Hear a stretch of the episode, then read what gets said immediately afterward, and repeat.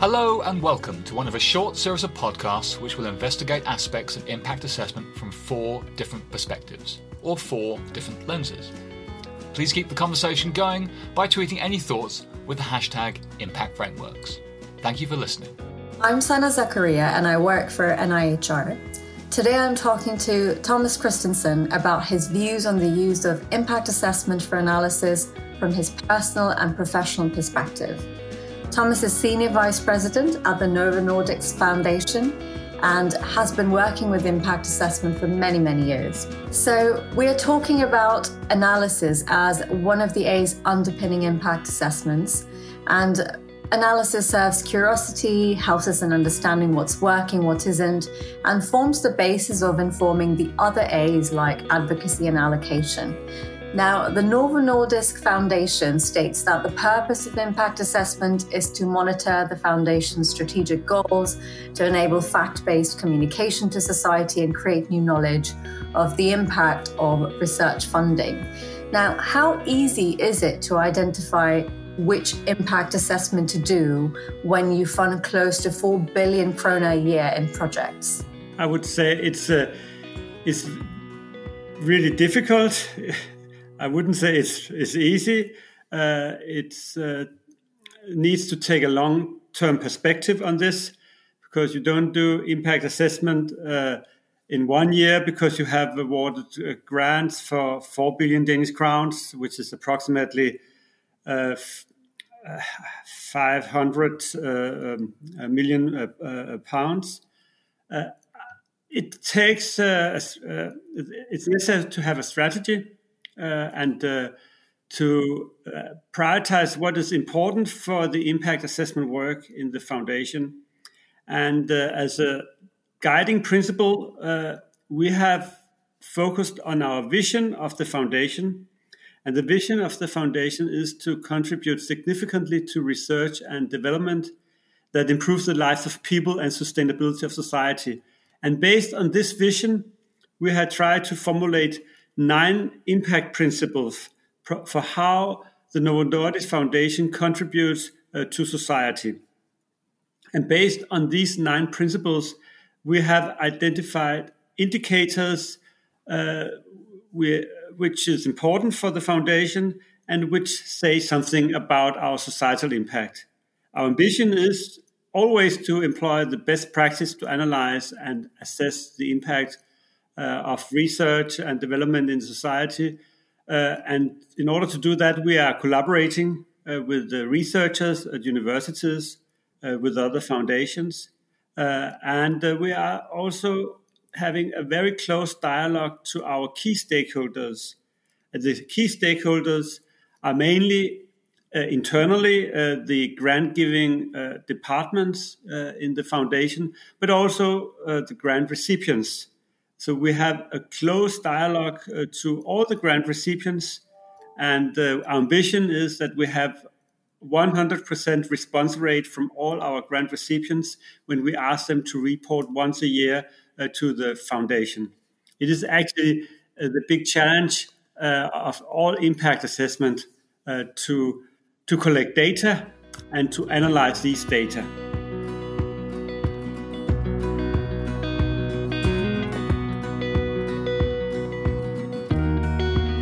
I guess the vast majority of your funding goes to biomedical health science research and applications. Now, the learning from how to do impact assessments for analysis in that area translate to some of the more niche areas that you fund. So, you know, we talked about obviously at a very strategic level, but things like patient centered care, social, humanitarian and development aid areas in which you actually fund work. How, how do you kind of conduct impact assessments at that level? We, as you mentioned, have had a historical focus on, on medical science and the treatment of patients. Uh, this has given us uh, a lot of information about uh, what we should expect from our societal impact. But when we set up our impact assessment department uh, five years ago, we actually did not have any data we had some uh, ideas uh, about our societal impact. So we have been in a learning process since we established the impact assessment uh, department. So I would not say that we have uh, founded the perfect model, uh, uh but we have paved the way. At the same time, we have been driving. So we, you know, we have we have tried to learn, have learned by doing. Having said that, of course, we have tried to uh, as I mentioned, collaborate with researchers who have a, a long term knowledge on how to do impact assessment. So we have awarded some grants to researchers so they can do impact studies on the impact of research in health and diseases. But at the same time, we have collected our own data uh, and uh, formulated uh, the logic model for how we uh, expect to have a societal impact. And this logic model uh, follows the theory of change, what could be expected from when you have input uh, of uh, investments into health research. What could then be expected in terms of activities, in terms of output, outcomes, and, and a long term societal impact? So, so, this theory of change is a key instrument for us because based on this theory of change and our logic model, we have developed indicators uh, for all our activities, and that could be for individual uh, uh, uh grants, but it could also be uh, for a research area. This KPI system has been developed in close collaboration with our experts in health uh, so they have helped us to identify what are the most important indicators for measurement uh, of the societal impact of uh, investing in, in research in health uh, area. so I think this is something where we this year have been able to to get an agreement with our key stakeholders of what is important and what is not important uh, when you uh, measure investments in, in health research. So that has been a long process, a learning process, but also in the impact department, uh, we have people who have uh, experience in social science. So they have an additional interest in looking beyond what is usually expected to be the societal impact of investing in health research. So we are able to look well beyond what is normally expected uh, among health scientists. Uh, and this is a big advantage because then we can identify impact in politics, impact in economic uh, area, uh, impact uh, in education, and many other types of impacts which are not foreseen in the grant awarding activity of, of the foundation.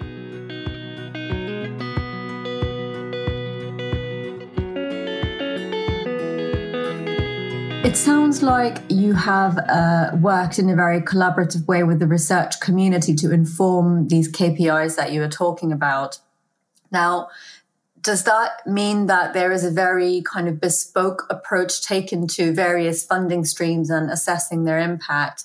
And if so, do you ever find that um, you need to compare analysis across different disciplines to, you know, understand what works overall for, for the foundation when it comes to making investment decisions, for instance?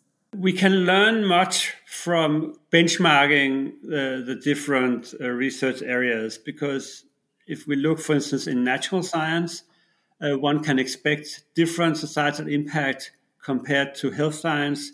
And again, one could expect uh, uh, also different societal impact when we looked at humanities or social science uh, compared to, to natural science and health science. So this gives us a good benchmark for what to look for and what not to look for when we try to measure the societal impact in a certain scientific area. Uh, but we really respect that societal impact in different research areas uh, is and should be very different. So we do not compare the outcome in a certain area, for instance, in natural science, uh, of uh, investing uh, 100 million Danish crowns. We do not compare this with the outcome, for instance, in social science or in, in health research, simply because the impacts of research are different in different uh, scientific fields, and also the costs uh, of research are different in different scientific fields. We have an ambition in the foundation to donate money to all scientific fields. So, what we are looking at is actually more different instruments within a certain field. So, for instance, we look at research, smaller research projects. Is that better in health science than large research programs in health science or uh, research centers in health science? So, we can look across different instruments within the same scientific field, but we do not look so much across different scientific fields uh, here we we focus more on getting inspiration for what we could learn from uh, in, in other fields.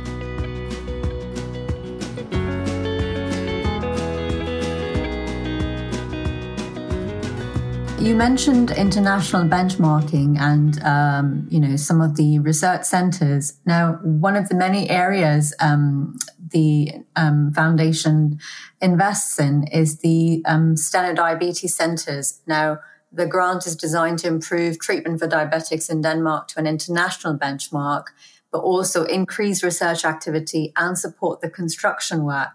So, when you look at such a varied sort of um, bunch of outputs and outcomes. And when you're reviewing the impact of such funding, where where do you start with that? When we invest in big research infrastructure or in research centers, uh, then uh, you must understand that Denmark is a small country. So if we need to get an idea of what is the impact of the big investments we are doing in, in a research center, then we do not have benchmarks inside in our own country. So we need to look beyond our borders and to have an idea of what is best practice in the world.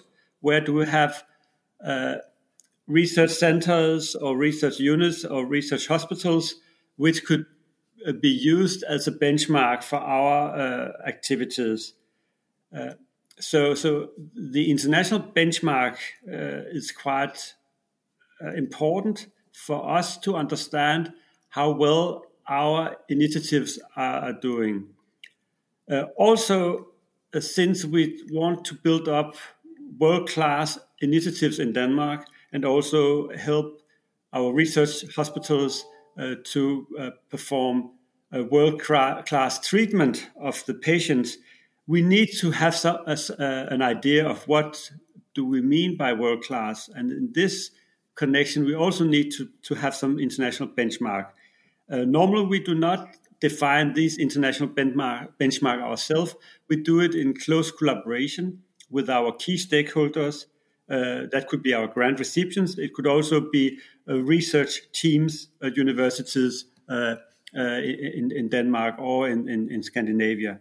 Uh, so this is very important for us uh, to be open to the knowledge which are created elsewhere to better understand uh, what is the added value of the things we are doing. Uh, with respect to the Steno Diabetes Centers, our ambition has been to build up new high technology uh, research hospitals. Uh, so we are funding uh, buildings, but we also fund uh, research activities.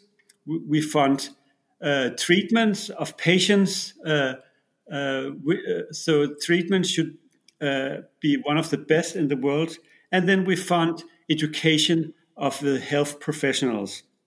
So, in all these uh, four areas, uh, we also collect data and monitor the development. And since we're talking about very new initiatives, uh, then we are in the very beginning of our monitoring. Uh, so the focus has been on establishing what I would call a baseline for uh, for uh, monitoring the progress of our initiatives. So the baseline discussion has been very important because that is, uh, so to speak, a c- control group for uh, for the initiative, so we can measure uh, the added value in the Danish society against this control group. And the control group can be international benchmarking, but it can also be uh, uh, benchmarking against other initiatives in Denmark.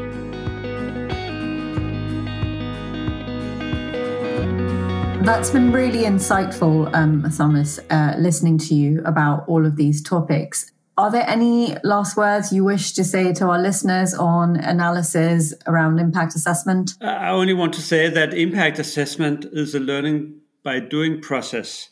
Uh, but the key issue will be to collect data and continue to collect data from your grant recipients and from other uh, sources and combining these data and uh, improving the database you have in the foundation. Because without data, you will never be able to conduct impact assessment. I know that for some foundations or for some people, it's hard to report uh, on data or to collect uh, data in a systematic way. Uh, but that is necessary if you would like to take impact assessment seriously. So I can only recommend to start collecting data and then also to accept this is a long uh, term investment that uh, you need to collect data for many years in order to get a proper impact assessment. Very wise words. Thank you so much for your time. And we hope everyone tuning in has found this as insightful as I have.